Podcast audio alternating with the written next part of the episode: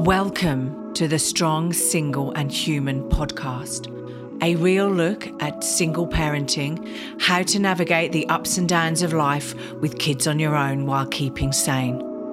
We cover all manner of subjects from domestic violence, dealing with childhood trauma, through to fussy eaters and how to help your kids become resilient. I'm your host, Claire Martin.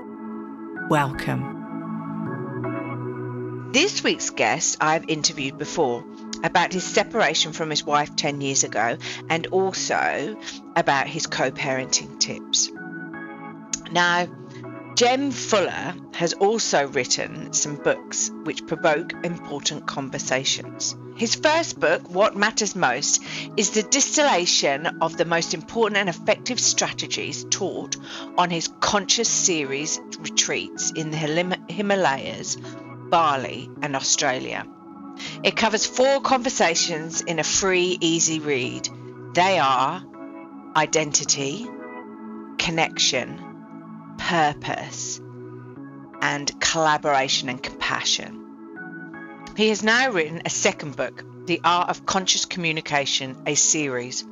The first book of this series is for thoughtful men. It encourages us to rewrite the stereotypes of men, to access our emotions and abilities, and to expand our self-awareness. So, without no further ado, let's welcome Jem to the podcast. Hi, Jem. How are you? Welcome again to the podcast, Jem. Thanks for joining us. Thanks for having me on again, Claire. I know. It's good that you're not sick of me yet. No. Definitely not. Definitely not. There is so much wisdom that you impart on these podcasts, so that's great. And today we are talking about your books, which are basically around conscious communication. Your first book was What Matters Most, which was around your retreats and your conscious communication retreats that you do in the Himalayas, Bali, Australia, and all of those sort of places. Is that with couples or individuals? No, not necessarily. There are some retreats that my partner and I run for couples. And the one that we ran, actually it was last August. It seems like just the other day, but it was last August. We found a window in amongst all the restrictions here in Australia to run a retreat for executives and their partners. So rather than, quite often the executive will go off on a retreat and their partner's at home going, oh, you're always away with work. So we said, well, let's run a retreat for you, but you bring your partner. So it was a couples retreat of sorts.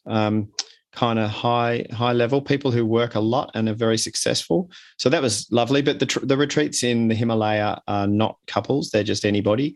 The retreats in Bali were, for years, they were a woman's retreat. So I was in the reasonably unusual position of being a male hosting women's retreats, and I felt very honoured to be able to do that. So that was for years, and then when I partnered with my current partner, with Talia, she started coming and co-facilitating those retreats with me. And so that book that you referred to, What Matters Most, is the content. Essentially, it's the content put into a short book of the retreats that we run in the Himalaya and in Bali. And then just recently, you've written a second book, which is The Art of Conscious Communication, a series, which you are turning into a series of books. You've only written one. They've only written the first book.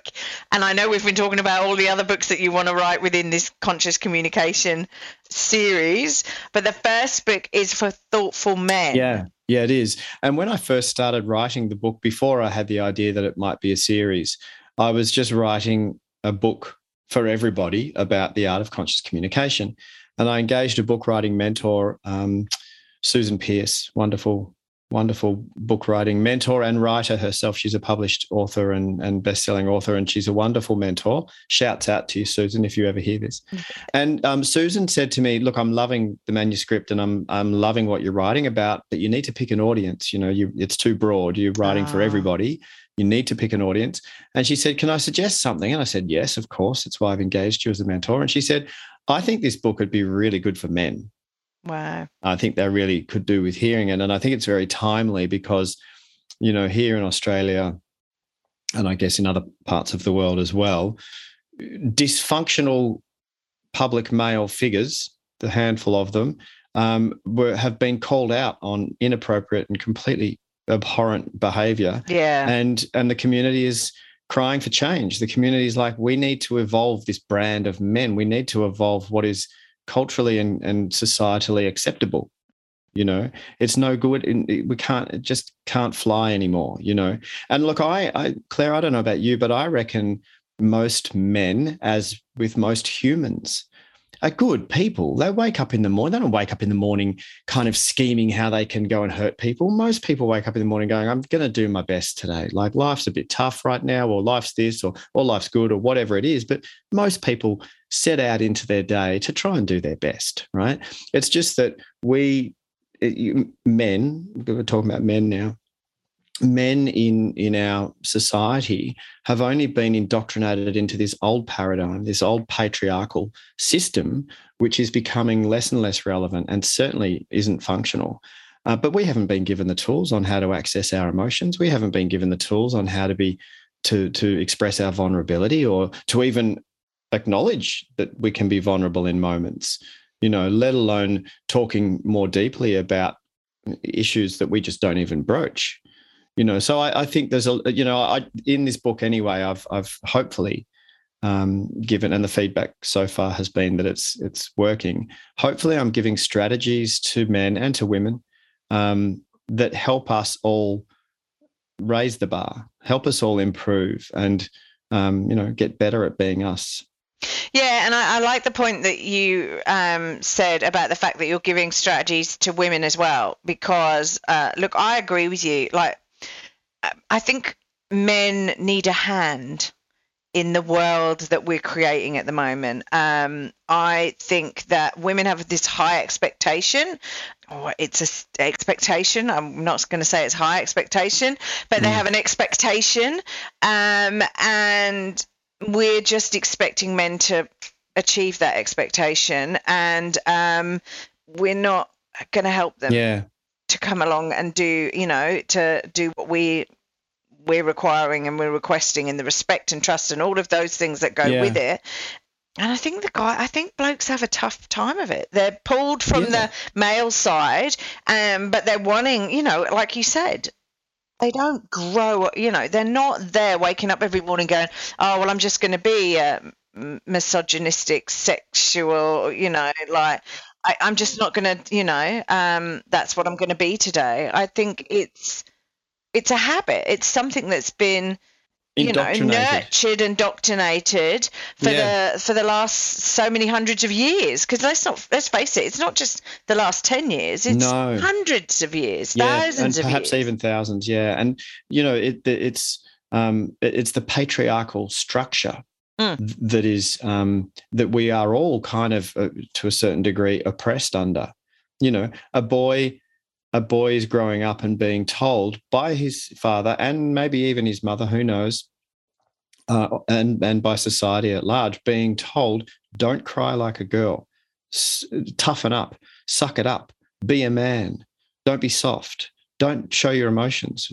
I got brought up like this. Well, I'm a girl and I got brought up like that as well. Yeah, so, yeah. Right. And then you get a boy who wants to play with the Barbie dolls and he gets chastised for that. Right, or then you get a boy that wants to dress up, you know, that wants to dress up and put dress ups on and have fun with that, and they get told not to do that, you know. So this is a societal structural problem, and men, you know, men have grown up in this same patriarchal system that needs to change. It's the system, I believe, that needs to change. But that, having said that, the only way that can happen is for us as individuals and then collectively as communities to start creating change in the ways that we hold each other accountable, you know. So rather than the blokes on the building site, you know, and a woman walks past and the bloke does the wolf whistle thing and his mates kind of feel uncomfortable because deep down inside they know it's disrespectful and wrong, but they don't say anything because they don't know how to call their mate on it, that we start to give ourselves tools to go, hey, dude, I don't reckon that's okay. How do you think she felt right then? So you're objectifying her, and to have those conversations which we haven't been able to have before. Yeah, and look, and in those situations, I'm sitting there going, well, I'm wondering if that person didn't do that because of the bullying situation. But if one person does it, if one person speaks up and does it, and the other people who agree back them up, then you're not going to get down that situation. Look, I think we're moving there slowly. Yeah. I think people are now feeling confident to actually have their say. Yeah. To have a conscious communication. Yeah. To be more aware. And it's not just in the way that men treat women. Yeah. It's in the way that men don't feel able to access their inner world and then to communicate that or share that. So, another example in the book that I use is just say, for example, there was one of the blokes in the boys group, and he experienced anxiety. He had anxiety attacks, maybe even, but no one ever knew because he was too embarrassed to say anything. And so then one night the boys are all going out down to the pub and they go, come on, mate, come down the pub. And he goes, he's actually in anxiety. He's got knots in his tummy and he's experiencing anxiety. And he says, oh, no, I'm not coming. And they're like, come on, come to the bloody pub. And he says, oh, no, I've got crook guts. I'm just going to go home. And his mates just go, oh, you bloody wimp, whatever, see you tomorrow. And they go off down the pub, right? That's so Australian. So rather than that, how would it be if he said to his mates, I'm not feeling quite right, I've got crook guts. And one of his mates goes, are you all right, mate? What's going on with your guts? And he goes, it's nothing. You sure, man? What's going on? I'm worried about you. Like, talk me through it. And he goes, oh, well, actually, I think I'm getting anxiety. And his mate goes, oh, you too? Oh, my God, I went and saw this psychologist. She's awesome. I'll give you her number. Let's talk properly about what's going on rather than this shame or, I'm not tough enough or strong enough and all the other blokes have got it together, so I've got to just keep it to myself. That needs to change. Yeah, and also, I've interviewed a few people on this podcast recently regarding suicide, male suicide and just in general suicide and the traits that are there regarding suicide is that the person who feels suicidal is feeling as though they have to do it on their own. They're feeling alone, they're feeling isolated, and they're feeling as though whatever problem they've got or thing that's going on in their life, it's up to me to sort this problem and for me to deal with the issue on my own and not to go and get help and not to basically speak to somebody. Yeah, and that that kind of segues back to the book that I've had published, which is The Art of Conscious Communication, and talking about how important communication is because for many reasons, but one of the reasons that you were just touching on then, Claire, is that communication is the bridge between isolation and connection. And isolation is not healthy for a human being. We are a societal creature, and even for our introverts who love their time alone, they still need connection. Yeah, they still need to feel connected to someone. And there's plenty of studies showing that people who live in isolation unwantingly have they die sooner. They're more prone to disease and ill health and all of these different things that have been measured. So we are a communal societal creature. We need each other. And obviously over the last couple of years of restrictions globally, we've noticed suicide rates go up and mental health being more of an issue than ever before. And this has been partly because of isolation. So communication being that bridge, it's really important that we learn how to communicate. And if someone's feeling suicidal and they don't feel like they can communicate, and communication as well, by the way, comes from the Latin word, which means a sharing and to make common. So to feel like you and I have something in common, that's communication. So I think it's really important. Yeah, no, I completely agree. So, and I'm not sure whether you've just answered this, so apologies if you have, okay. But what is conscious communication?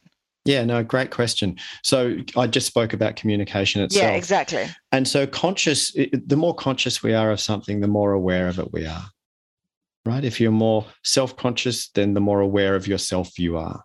If you're more conscious of somebody else, then the more aware of them you are. So the more conscious you are in communication, the more aware you are of the bigger picture of the communication. So what is the purpose of this communication? You know, and how am I potentially getting in the way of this communication and the success of it?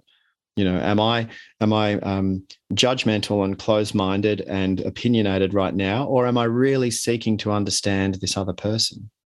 You know, and this other person right now, the more conscious I am of them, where are they at right now? Are they feeling uncomfortable, or are they feeling easy? Do I think that they're understanding me, or are they kind of looking confused? Like, just to be more conscious of the bigger picture. Yeah. Yeah. Yeah. Okay. And with that consciousness, that's what you're saying is to be empathetic to that other person that you're communicating with, to be conscious of what you're saying, what you're thinking, and how that might influence their position within that communication. Yeah, look, I mean, empathy is a part of it, and sometimes helpful and sometimes not. I mean, if you go too far down the empath scale and then you get swept up in the other person's state, so just say the other person is deeply miserable and really struggling, and as an empath you then feel that too, and you come down into the well of despair and you're stuck there with them. That might not serve. If the communication was about you lending a helping hand, it might be more functional to access some compassion rather than empathy, but that's a whole other story. But generally speaking, yeah, being more aware of the other person, being more aware of yourself and the other person or people in the communication. So that's, you know, there's a whole book on it. Yeah. And you've got plenty others that you're going to be writing. Yeah. So, okay. So how do you start to have this conscious communication, like this skill? I believe it starts with yourself. I believe the place to start is by being more aware of how you communicate with yourself. And it's funny, you know, if we pay close attention, because it's the voice inside your head's always there, right? There's always that narration. When you're not talking to somebody else or watching the telly, there's a narration going on in your head. And when you make a mistake or you fall short of something that you were aiming to do, we chastise ourselves. You know, yeah, we come down hard on ourselves. And when you pay close attention to the quality of that communication, it can be horrifying. Listen to the way we talk to ourselves. We talk more horribly to ourselves than we would to anyone else. Yes, that's right. And this communication is forming the relationship with self. And this is the relationship you have with yourself, which is the relationship you have with your past and present moment, which is the quality of your mind to a large degree. So if you're beating yourself up all the time and calling yourself, you know, all the expletives under the sun and giving yourself a really hard time in your head, the quality of your state of mind isn't great, you know, and then so therefore the quality of your experience of the rest of life isn't great. You know, if you're having a really tough time in here, and to those people listening, I'm pointing at my head, if you're having a really tough time in your head, you can walk out the day on a beautiful sunny blue sky day and be miserable. Oh, yeah. And it's gloomy to you, you know, and vice versa. You might be in a wonderful state of mind and you've just had a really adorable meal with your loved one and you're ecstatic and you're in love and you're feeling wonderful, and you walk outside and it's freezing cold and pouring with rain and you're like, I'm singing in the rain. You're on top of the world. Well, yeah, exactly. Right? We've all been there. So your state of mind matters. You know, and this state of mind has a lot to do with your relationship with self. So in the book, I you know, it starts with the chapter, it starts with you. So let's talk about the communication you have with yourself. Yeah. And I agree with you. It's extremely important to, it's just how we frame things within our heads. And if you've been going through, so if there's always been, an external factor, say for example your culture you've grown up in, or you know the school that you went to, or you know your parents to a certain extent as well, they've always said, oh, you know, why can't you do this, or why aren't you able to do that, or you know, why did you clean that dish when you know you didn't do that very well, or whatever, right? Then that's you're being told that, and that's then constantly what you're then saying to yourself as such in various different situations and scenarios. And it is hard to change that, but you've also got to be conscious that you're saying that to yourself, haven't you? Because it's about I'm trying to think of an example. It's Sorry, my brain's not working. But I'm trying to think of an example that, you know, where you actually say, I don't know. If you get told growing up that you're not good enough, you believe it. Yeah. And then if you believe that you're not good enough, you start to distort the information from around you to match that belief. So your version of reality is that you are not good enough. So when something doesn't go right, your subconscious thinking is, oh, I knew that wouldn't work because I knew I wasn't good enough, right? I'm such an idiot. I'm such a dickhead. I'm such a fool. We say this to ourselves, and it's not your fault. You know, you didn't arrive in this moment with a clean slate. You arrived in this moment as a product of the past, as a product of your environment, as a product of your genealogy, as a product of your parenting and upbringing and everything, right? Everything made you what you are right now. And so we're completely damaged goods. That's what we are. But I think that when we have conversations like the one that you and I are having, Claire, I think that, you know, we can elevate the possibilities. We can elevate the consciousness of our own experience of being here in this life. And we can start to think, oh, wow, oh, my God, I do talk to myself like that. And I wonder how that does impact me. And I wonder where that came from. And was that when my dad lost his temper and beat me up as a kid? What was it? I don't know. And it all happened. It's not about blaming or retribution. It's about understanding and awareness and going, well, how can I smooth out the creases? What can I do to heal my relationship with self? And what I've found anyway from my own experience of being on for the last decade, I've been on a very conscious journey of self-healing and healing out the creases and acceptance, is that the more that of that work that I do, the less it's about me. The more okay I am with myself, the less it's about me and my interactions with others. So I've been able to just become more and more present for others. I can sit, and when I'm listening to you, I don't have a whole bunch of crap going on in my head. I'm just clear, and I'm just sitting there seeking to understand you. It's interesting what you were saying, because I was sitting here listening to you with things going on in my head, because that's what I'm doing, is listening to you going, oh yeah, no, there was a situation like such and such and things like that. So yeah, it is about being present and listening. And I know that when I started on this journey that I'm on, if I started to get my mindset into like that negative, that I can't cope, I can't deal with this, or I'm feeling lonely or whatever, I would actually, God love YouTube, but I would go on YouTube and I would play positive, affirming. I would watch positive conversations on YouTube regarding how your life is special, how you being born, you know, you just being born is like a 1 in 4 billion chance or whatever the stats are. And all of those sort of things to actually make my brain actually reconfigure itself and go, hey, actually, you know, you are, you know, you're quite special, you're quite X, Y, and Z. And I had to try and reframe my mood for that day. I mean, I wasn't feeling like that all the time, but like it would be, but there's days. So yeah, that's great to be able to do that. That's great to be able to do that. And we get to choose what we ingest. We get to choose what we scroll over on our devices. We get to choose, you know, and it matters. It really matters. You know, it's interesting on my social media platforms, I don't get all the violence and horrible stuff showing up on my screen because the algorithms know I don't click on it. Yeah, no, that's fair enough. And I'm happy to have my head in the sand with that stuff. I know there's violence going on out there. I know that. I'm not stupid. I just don't want to watch porn, violent porn, watching people hurt each other or be horrible to each other or shout at each other and argue with each other. I just don't want to watch it. But it's interesting what I find it fascinating that these social media algorithms are kind of almost mirroring this law of attraction thing that happens naturally. I was coaching this guy years ago, and he said, "Oh, you know, Geelong, the town near where I live."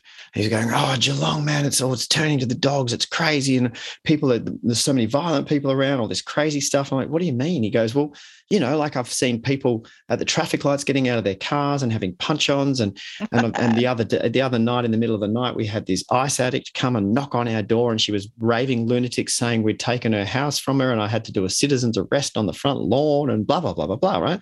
And I said, because I'm thinking, wow, we live in the same town. I don't see any of this. Yeah, no. I don't see this, right? And so I said to him, "Hey, I'm curious. Show me your what social media do you scroll on?" He goes, "Oh, I scroll on a bit of Facebook." I said, "Show me your feed." And he opened his feed, and we scrolled through his feed, and it was all that stuff. Wow. It was people having blues. It was people arguing. It was fights. It was all this stuff, and it was showing up on his feed. And I said, "Hey, dude, let's run an experiment. I want you to purposefully go onto social media every day and click on positive stuff, click on good human stories, click on stories where humans are helping each other and nice and kind to each other, and just see what happens." So he did this for a month. And then when I caught up with him a month later, I said, "What's changed?" He goes, "Dude, I haven't seen one fight out in the streets." Now, that might sound a bit woo-woo, and I don't know the quantum physics behind how it works, really, Claire, but there's something going on, right? What you focus on is what you get. Yeah, exactly right. Exactly. You know, I was about to say. If you say to somebody, right, look for everything that's green in the room or whatever, and then you say, right, close your eyes, now open them and tell me what's red, what's green or whatever, what's red, whatever colour I said. What's red, and they can't think of anything. They can't think of anything. No, that's right. That's right. Yeah. Yeah. So you're right. It is what it's like when you go, "Oh, I'm going to buy this new car," and then you see that everyone's got it in all different colours, because your mind then focuses on that. That's right. If you want to be successful or whatever, you focus on what you want to do, and your mind will find a way of getting you there. Our brains, we don't even understand half the stuff that goes on in our heads, because that's right.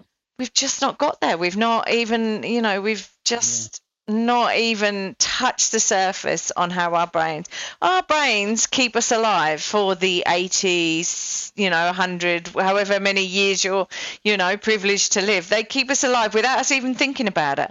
We take a breath and we don't even think about it. Our heart beats however many beats, a day or whatever, and we don't even think about it. Everything carries on, and I don't know, there's thoughts, there's people who basically think we could heal ourselves by focusing and meditating and focusing on the various different parts of us, broken bones or whatever, and going down that avenue. So there's so much that we don't know, and I love that there's the great mystery, because I believe that anything within the laws of the universe is possible. Yeah. And we don't understand the laws of the universe. We thought we did. We thought we understood. And then we went, oh, time and space is not what we think it is, right? And then quantum physicists keep discovering stuff that we can't explain. And the more these scientists uncover, the more they realize we don't know a whole bunch of stuff. And I love that. Yeah. I love that. For me, that's potential and possibility. It's like, well, there's certainly a lot more possible than we can comprehend. So, that gives me hope. And, as we look at the dysfunctions of us as a species, and we look at psychopaths invading countries and horrible stuff going on, which is very disheartening, then I also consciously choose to focus on, the amazing stuff that we are doing. And, I subscribe to positive news outlets where they're real news, but they're focusing on all the good stuff we're doing, all the advancements we're making for the planet and for each other. And I consume this news because it makes me feel good. And I'm, and I focus on positive people. I hang out with people like you, and there's lots of us, right? The more you look out there for people who are positive and optimistic and doing their bit to try and make the world a better place, there's lots of us. And I choose to focus on those aspects. Why? Because it makes my life great. I live a great life. I live a pretty happy life, and I'd rather live a happy life, because it's going to be over pretty quickly. I don't mean to be a doomsdayer, but that's just the fact. Well, no, and although you say it's going to be over pretty quickly, right, and people go, oh, but we're going to go on till we're 80, it just goes, right? Yeah, like, and you don't 100%. And look, in my mind, I believe I'm going to live till old age. I do, but in reality, I don't know that that's necessarily the truth. My little brother died when he was 30 on his motorbike, gone, you know, head on, like disappeared, gone, and he lived life to the full. So, you know, look, I don't know when I'm going to die. Yeah. No one knows. Nobody knows. Die. Yeah. But we are definitely going to die. Yeah. Well, that is the one thing in our life that we do know, right? Yeah, we are going to die, but we just don't know when. So the actual thing is, we need to live our lives as best we can while we're here, because I can guarantee you that everyone that woke up that morning that died that day didn't think, today's going to be my last day. I'm going to die in a couple of hours. They didn't think that. Yeah. So, you know, it's, Yeah. You know, and when we say life is short, and then people go, but I've got until I'm 100. That's a long way away. It's like, not really. It's May 2022 already. I know. May. Hang on, it was just 2020 the other day, wasn't it, when we were doing this pandemic thing? Yeah, can we remember May 2022? It's like, wow, time really does fly, and in the grand scheme of everything, humans have only been here. We've only been here as a species for a second, you know, in the grand scheme of the evolution of the universe, right? That we've been. And so to think that we're going to be here forever as well is completely egotistical and unrealistic. And who knows, we might invent some kind of artificial intelligence that hangs around after we've gone, but us as a species, we ain't going to be here forever. And so it really is this carpe diem thing. It really is, how can I live today in the best way possible? You know, how can I communicate more consciously with the people that matter to me today, right? How can I love my partner and my children better today? How can I work better with my team today, not in 10 years' time because I've got all the time in the world? You know, these relationships matter. They really do. And as much as we've got ourselves into a corporate predicament of profit-driven performance, that's not actually what matters. And I think the world's starting to wake up to that. And COVID's certainly brought this to our attention more as well. It's our well-being, it's our resilience, it's our relationships, it's our connections that actually really matter. Yeah. No, I agree. Look, with all of this with all of your retreats and everything that you've done, and conversations, because like you also mentor leaders as well, don't you, with all of this conscious communication as such, like what has been the most important thing that you've actually learned along the way as such? And I suppose in terms of coaching leaders, are you talking about specifically? No, just in terms like overall, what's been the most important thing that you've learned? Oh, look, there's lots. I think the first one that comes to mind, perhaps because we were just talking about it, is that the quality of your life is directly correlated to the quality of your relationships. And I'm not just making this up. This comes from research. And I think that's really important to remember because, you know, I mean, I did a post on this morning. You can have the biggest house, but if your relationship is in a terrible place, your life ain't great. You can have the flashiest car, but if your relationship isn't good, it doesn't matter. You can have all the money in the world. You can have all the career success in the world, but if your relationships are toxic, none of it matters. Your life is miserable. So our relationships really are, I believe, the most important thing, and hence a book on communication, because that's all about relationship. But I think the biggest thing I've learned is to learn, read, research, study, learn from people who know stuff I don't know about human behavior and relating, and how I can continually get better at it. You know, I'm a much, much better partner now to my other half than I was in my previous marriage, because I just didn't know the stuff I know now. Yeah, this is the thing. I mean, where do people go to actually start this process? I know you said they need to start to work on themselves, but like is it just to Google self-help books, better communication, buy your book? It's so broad. Yeah, get my book. Your book. That's a good start. I actually mean it. Yeah. It's funny that I can wholeheartedly recommend that now, because it's had, I don't know how many copies have sold now, maybe 500 or 600, and the emails that are coming in are great. And I'm so relieved that it's helping people. I'm getting lots of emails of people saying, you don't know me. I've just read your book. Thank you so much. Wow. So yeah, go buy my book. There's heaps of really good strategies in there for men and women. But look, also where else to start? One of the books that really helped me back in the day was Changing Your Mind by Joe Dispenza. Oh, wow. Yeah. It's a little bit woo-woo, but it's also... No, I love Joe Dispenza. Yep. Love him. That was pretty cool. Any Eckhart Tolle stuff, the earlier stuff, The Power of Now, amazing. In terms of your relationship with self, which I think is the place to start, yeah, I don't know. I made up a whole bunch of stuff, but get my book. You'll see what I'm talking about. I don't know. Yeah, no. I mean, do you think if somebody is in a place that's not great and knows they need to seriously look at where they're sitting and you know, and I'm sort of thinking back 4 years ago to when I first became a single parent, and I was like, oh my gosh, what do I do? There was anxiety, you know, there was all of these factors that were coming in, like how am I going to cope? I'm on my own, all of these other factors that are coming in.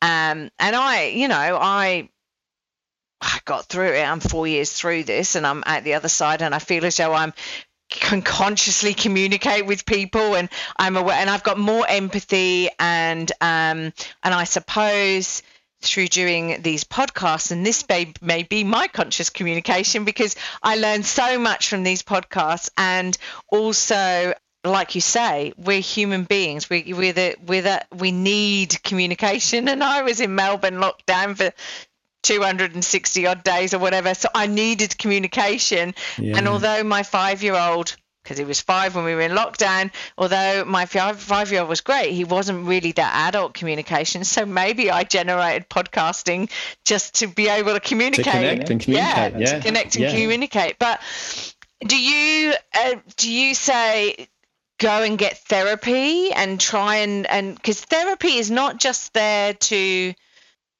it's there to personally develop you as well, isn't it? Yeah, sure. Yeah, look, definitely. If you feel to do that, do that. Of course, the therapist, whoever it is, matters. You know, you could have one psychologist who went to did the same university degree as another psychologist, and one of them might be amazingly helpful for you and the other one might be just not. And that's not even necessarily to do with how good they are as a psychologist. You can have one coach, you can have a life coach who helps you change your whole life. You could have another life coach who's just a whole lot of hot air and nothing really happens. You know, your counselor, you can go to a great counselor or a not so great counselor. So I'm an advocate for getting help. Reach out and get help. You know, there's this stigma around getting help with mental health, and it's crazy. When your pipes are broken, you get a plumber.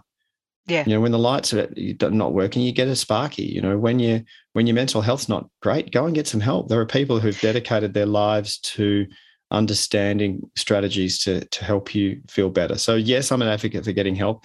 And at the same time, a free kind of practice. It doesn't cost you money to dedicate some time each morning to some positive self-affirmations. And I used to think affirmations were just a woo-woo, hippie, Eastern traditional mantra thing, and I thought they were a crock until I understood the science behind them.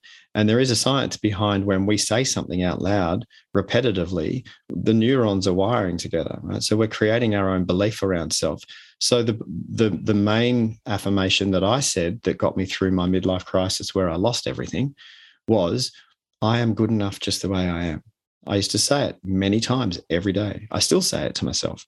I am good enough just the way I am. It was about self-love and self-acceptance. And I said it so many thousands of times, the neurons wired together, and I started to believe it.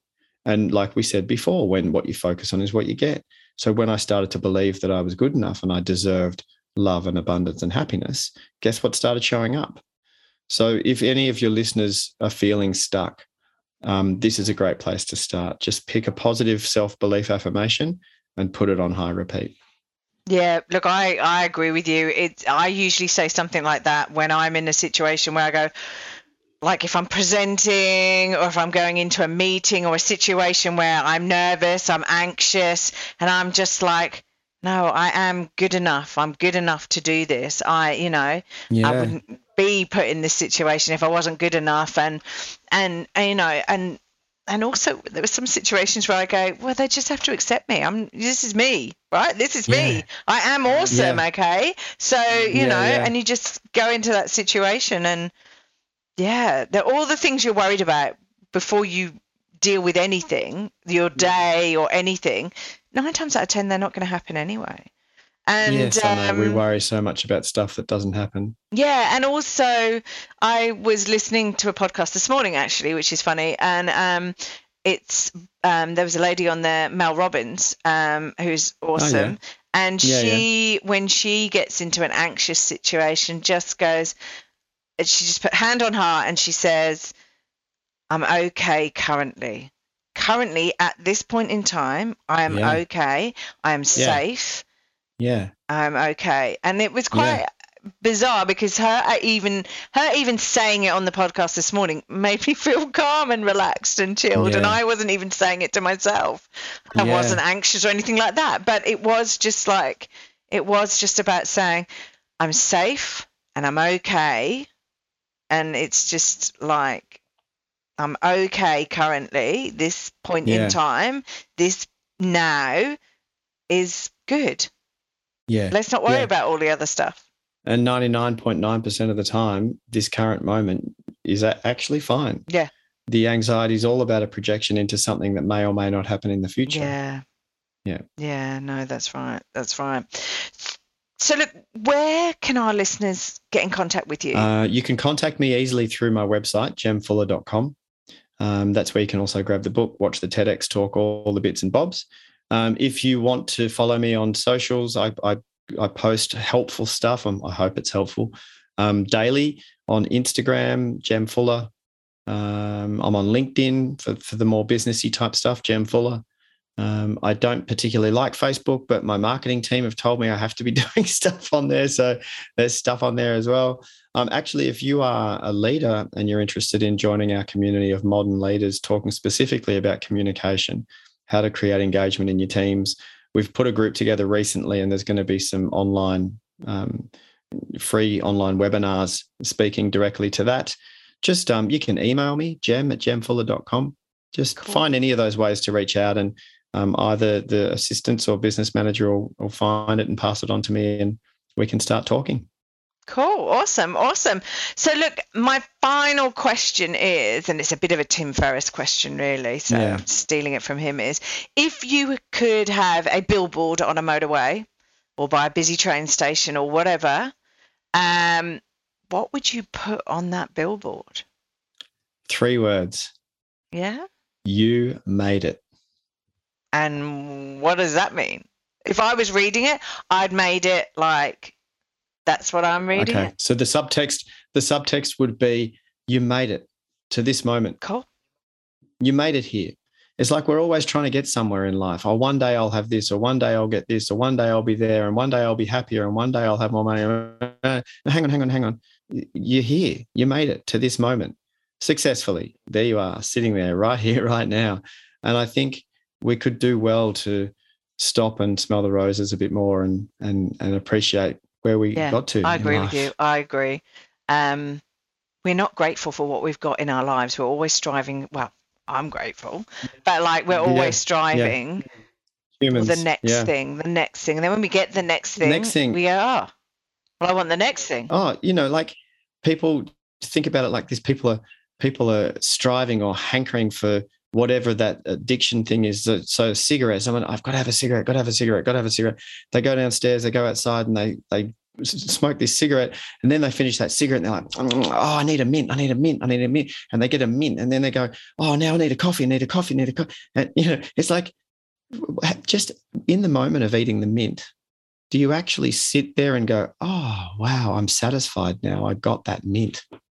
No, we chew the mint really quickly, swallow it and go off for the next thing, and we are like that as a species. And it's kind of crazy. We're always craving the next thing. And I think, just to come into a moment and go, oh, you know, let me just be in this moment and express a little bit of gratitude for what I've got right now. Yeah, you know? Yeah. Just sit there and be grateful for it, because there's so many other people in this world who don't have what you have. You'd be surprised. And yeah, completely. And don't worry about becoming complacent. People go, oh, but if I practice this life of gratitude in the moment and I just sit still mindfully in the moment, then I'll never do anything. And I'm like, yeah, good luck with that. You're going to end up getting off the couch and doing something, you know. So, and yeah, so I don't think it makes it. I think you have a happier life if you basically are grateful for what you've got.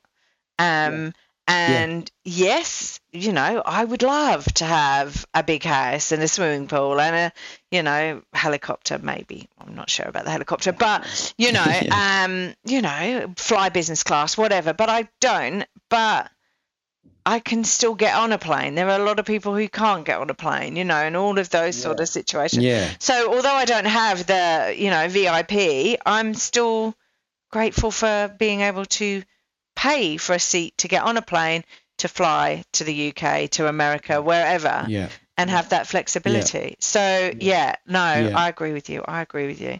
That's awesome. Look, I know you're really busy. So, look, thank you so much for spending the time and coming to speak to us again. I love speaking to you. I love talking to you. I think what you're doing with the books and with your secret project that you've told me about that I can't tell anyone about are great. Yeah, like when you've done your secret project that I can't tell anyone about, come back and speak to me again. Absolutely. And wish you best of luck with everything. And awesome. Thank you. And thank you. Thanks so much, Claire. And thanks for having me on. And, you know, the conversations are so easy and not only enjoyable, but enlightening and worthwhile. I think the things that you're talking about should be spoken about. And the fact that you're making the effort to record them and share them is a wonderful thing. So go you, and thanks again for having me on. Thanks, Jem. No, thank you. Thanks for listening. If you've enjoyed this podcast and you would like to hear more, please hit subscribe wherever you like to hear podcasts. If you would like to support us further, share this episode with your friends and family. And finally, drop us a review on iTunes, as I'd love to hear your thoughts, comments, and ideas. It all helps me to understand and produce awesome content you want to hear just like this. If you want to check out our past episodes, write to us, appear on the podcast, or for links, resources, and show notes, go to our website, www.strongsingleandhuman.com. We are also on all the usual social media platforms, Insta, Facey, and Twitter. I hope you have a wonderful week, and I hope to see you back here again soon. Be kind to yourself, and remember, no one is perfect. We're all just putting one foot in front of the other and doing our best. I'm Claire Martin, and you've been listening to the Strong, Single and Human podcast.